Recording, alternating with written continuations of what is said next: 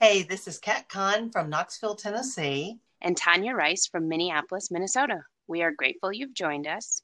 and we cannot wait to share with you. The musings of a couple of yogis. We hope you learn, laugh, and enjoy And we hope you will share with us. any of your comments or questions. Without further ado, this is Two Pittas on a Pod. Well, hey there, Tanya. Hi, Kat. I feel like I haven't talked to you in so long. I know. It's been like seconds. Like two minutes. So, for you listeners who don't get what we're joking about, Kat and I tend to do several recordings in a row and then we bow off and just do some chit chatting. But so we've actually done a couple of them back to back today, and it was after a lot of some technical difficulties. So, Kat and I have been zooming for a while today. I know. We zoomed for 45 minutes just trying to make our little technical difficulties go away. So, we're feeling a little spunky. Yeah, we are. Yeah. So today we're talking about yet another one of our yamas and niyamas. Crazy to think we're already on number nine. It's just amazing what we Uh-huh. Can fly through in a year. Like we were like, oh my gosh, we're gonna roll into 2022, and now we're already recording our podcasts into March, and so it's just wild. We're just Yeah. killing it. Yep. Yep. Yep. Yep. Yeah, go ahead. Today we are talking about, and I always say this wrong, and I knew you were wanting to make me say it. Svadhyaya. Svadhyaya. Svadhyaya. It always, I always feel like I'm saying that wrong. I'm just like a little faker. Svadhyaya. But this one is about self study. It's a good one. This is a very, very good one. And I like this one a whole lot. It Svadhyaya means literally to recollect, to remember, to contemplate, to meditate on the self. I like that to remember. hmm and not in the necessarily negative way, but Mhm. in the learning way. Like, oh, if that didn't do so well for us in the past, let's not repeat that yeah. But if it was good for us in the past, let's figure out how to hone in Mhm. and build that behavior. Hmm I like that. With that, too, this niyama asks us to check in with ourselves deep down hmm to see where we sit in the world of self discovery. And by that meaning the process of knowing ourselves, knowing what makes us tick, what creates our freedoms, the means of shift from the ego of what we want in life to operating under the eight limbs and what allows us to know what we really love and attract hmm as opposed to what's on the surface, right? It asks us to truly get deep, Right. studying ourself. hmm Sometimes that means checking in with the old, the icky. Hmm It sometimes asks us to recognize if our negative behaviors are coming out of old stuff that's stuck. hmm It asks us to check in with any obsessive behavior or addictive behavior. Mm. And it asks us to check in with all of the eight limbs ahead of it, meaning kindness and truth. You know, where are we in our attachments? But this is the limb that asks us, are we coming from our most genuine place? And in doing that means we actually have to look inside. Yep. And a lot of times that's the hard part because we're talking self study. And when we read the word self and we put it with a capital S, that's likely referred to as the true self or the divine within us. And even within Patanjali's Yoga Sutra, it says, study thyself and discover the divine. I love that. I do too. So it's probably fair to say that the more we realize what we're not, is we become closer to realizing who or what we really are. Yeah. It's it's really about recognizing what is like the physical presentation like right Mhm. like we spend a lot of times and we've talked about this like putting on that happy face or you know building this image or persona so that when people see us they're looking at this persona, but it's not really what's going on inside. And until we do that look inside and start to line that stuff up, that we don't have to spend so much time making this outer presentation look the way we Mhm. want it to, because it will start to automatically emanate out of us hmm right? And Right. with that is knowing and understanding that self study isn't easy. It's a hard. journey. It's hard work, but the success on the other side of it is so fulfilling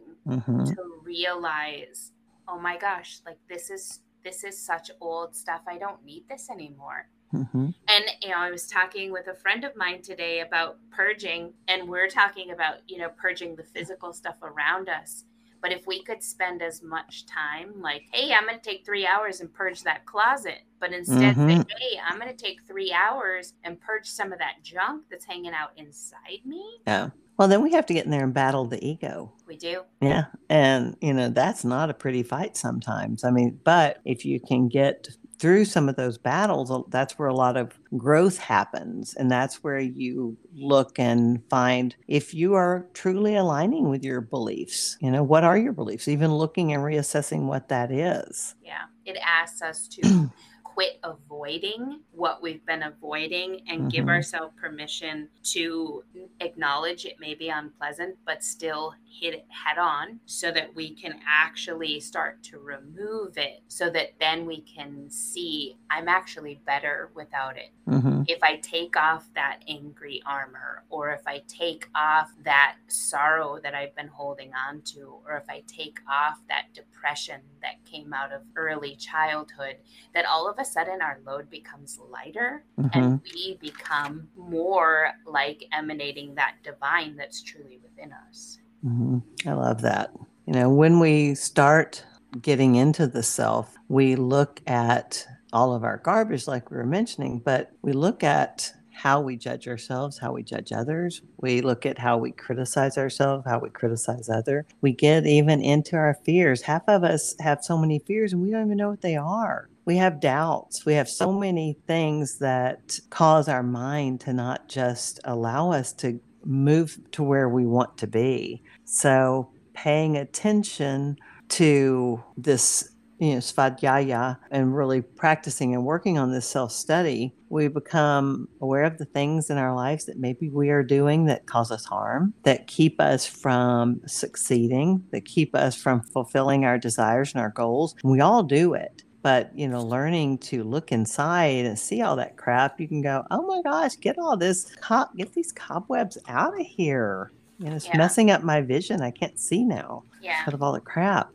The veil that resides Mhm. it's interesting too because when we start to do the work we may actually and and i tell my yoga students this i tell my teacher trainers this once we begin that process of self-study we might actually like spend a little bit of time and go oh my gosh i never realized how messy i was and get real down on ourselves but we Mhm. have to know and realize that we do that work and we continue through, we're going to get to the other side of it and feel so much better that we're like, oh my gosh, I never realized how much of that crap I still was holding on. You know, I, I always think to myself, you know, I have, you know, clients who come in, you know, for Reiki and such, and I'll ask them about dream state. And I'm I'm always amazed at how many people, and I know you and I have talked about this, who are dreaming in the past. They're dreaming about old stuff.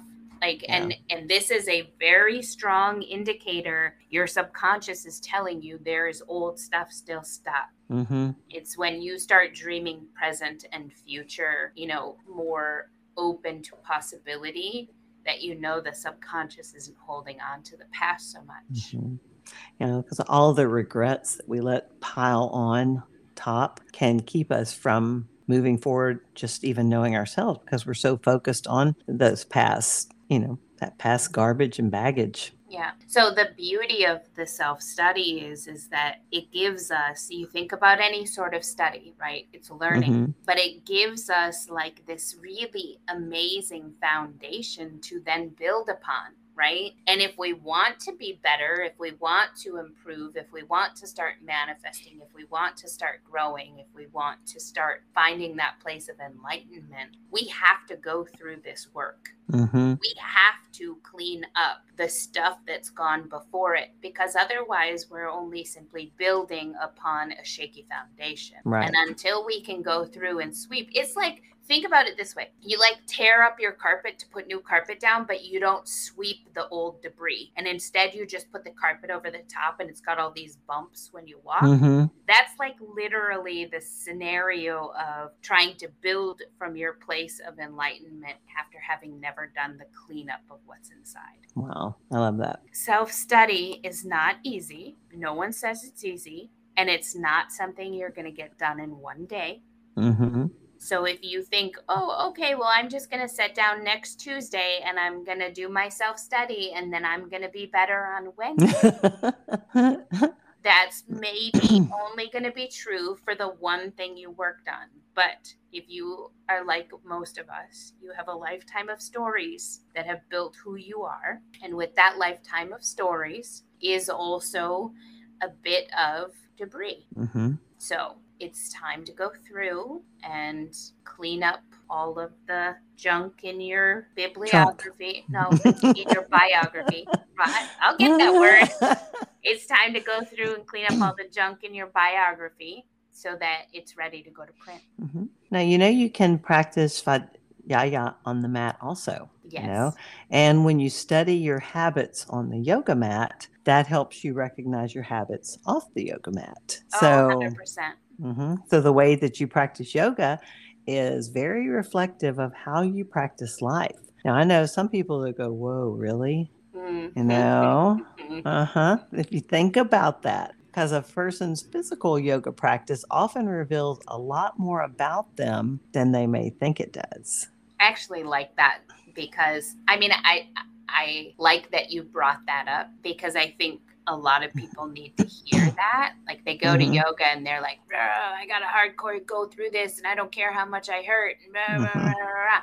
Right? Well, if this is how you proceed through life, hmm like a wrecking ball, Yeah. then then that's, you know, that's what you're presenting, that's the energy you're putting out. hmm When you're on the yoga mat, there's no place to hide, you know, and that's one thing that's nice. The daily distractions of your phones and your emails, the TV, the kids, everything else is no longer there. You know, we had a challenge in the studio with people that needed phones for work, would bring them near their mats because some people would have to be paged for work or they were on call and it ended up causing a huge problem in the studios. We had to ban ban phones pretty much you know which we started out having them banned period because why on earth would you come to yoga and bring a phone anyway? But it, it ended up being a big problem but it really it was very telling about the way a person approached the mat and brought all their world outside of the room distractions with them so i thought that was that was kind of an interesting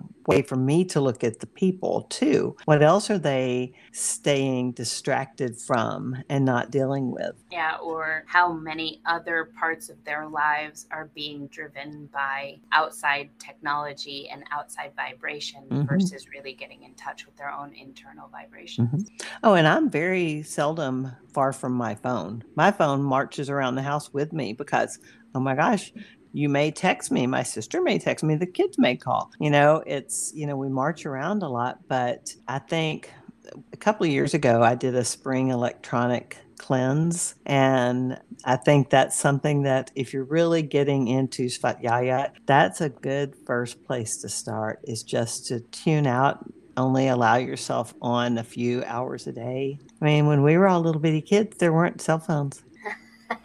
No. You mean just the other day we were Yeah, little just the other just the other day. right on. So Yeah, do the work, folks. It's worth it. exactly.